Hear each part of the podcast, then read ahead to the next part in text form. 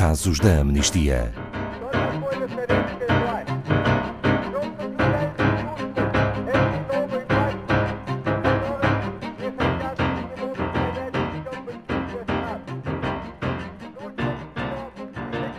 A Arábia Saudita era, até 24 de junho de 2018, o único país do mundo onde as mulheres eram proibidas de conduzir.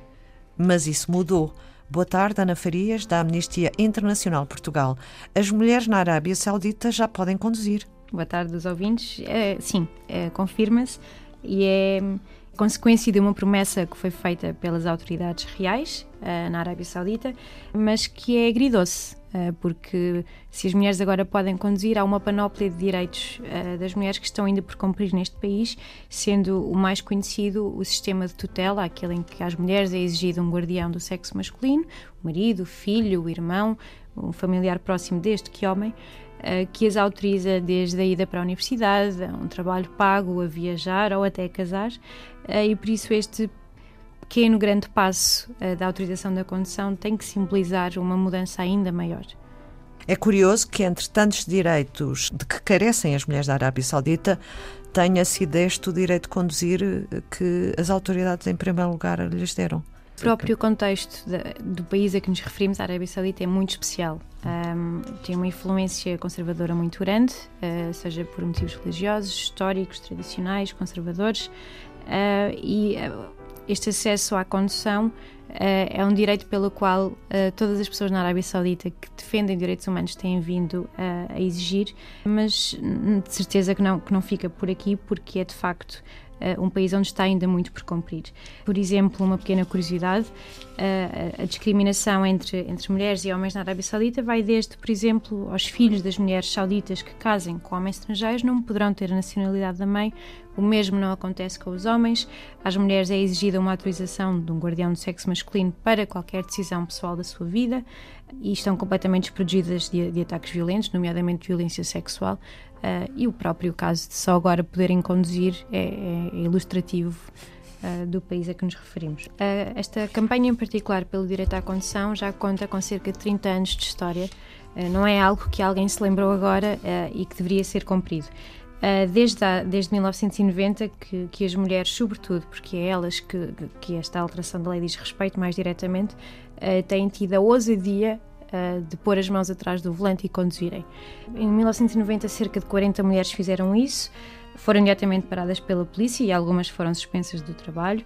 Desde 1990 até 2007 não se verificaram grandes, uh, grandes momentos por esse ativismo, mas em, já em 2007 foi entregue uma petição uh, ao então rei Abdullah uh, foram uh, começados a ser colocados vídeos, vídeos no YouTube, que talvez alguns dos ouvintes já tenham visto, de mulheres a conduzirem e a desafiarem esse, esse status quo, sobretudo por ocasião do Dia Internacional, Internacional da Mulher, em março.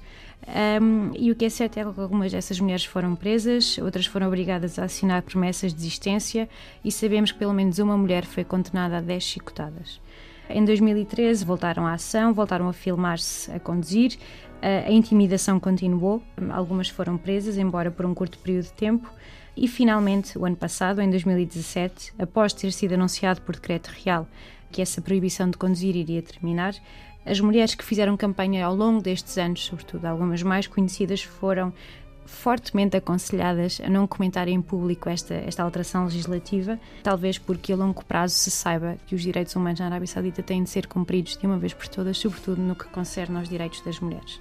Ana Farias, mas no entanto continuam a existir campanhas contra quem defende estes direitos. Exatamente. É aqui que a coisa fica um bocadinho irónica, eh, porque se houver esta alteração legislativa, eh, desde, desde maio de 2018 que quem defende o acesso eh, à condução e não só tem sido um alvo direto da brutal repressão que as autoridades sauditas têm implementado.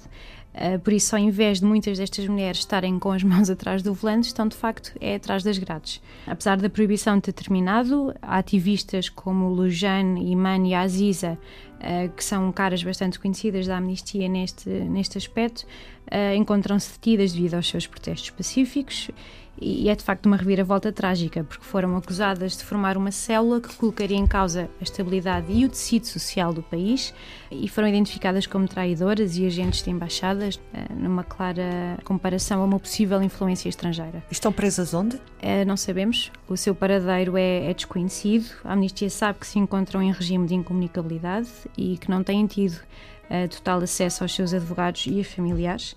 Uh, e ainda de forma mais gravosa corre o risco de irem a julgamento num tribunal especial, o Tribunal Penal Especializado, que lida diretamente com casos de contra-terrorismo e de segurança uh, ao Estado Saudita uh, e podem ser condenadas a uma, a uma, pena de prisão que pode ir até aos 20 anos, sendo que existem casos de pessoas que já foram condenadas até aos 15, por isso não seria, não seria uma novidade.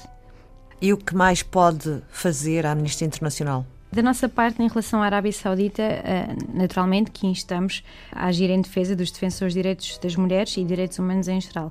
Felizmente, há já várias, eh, várias entidades políticas que, que têm feito essa pressão também. O caso do Parlamento Europeu, que já atuou nesse sentido.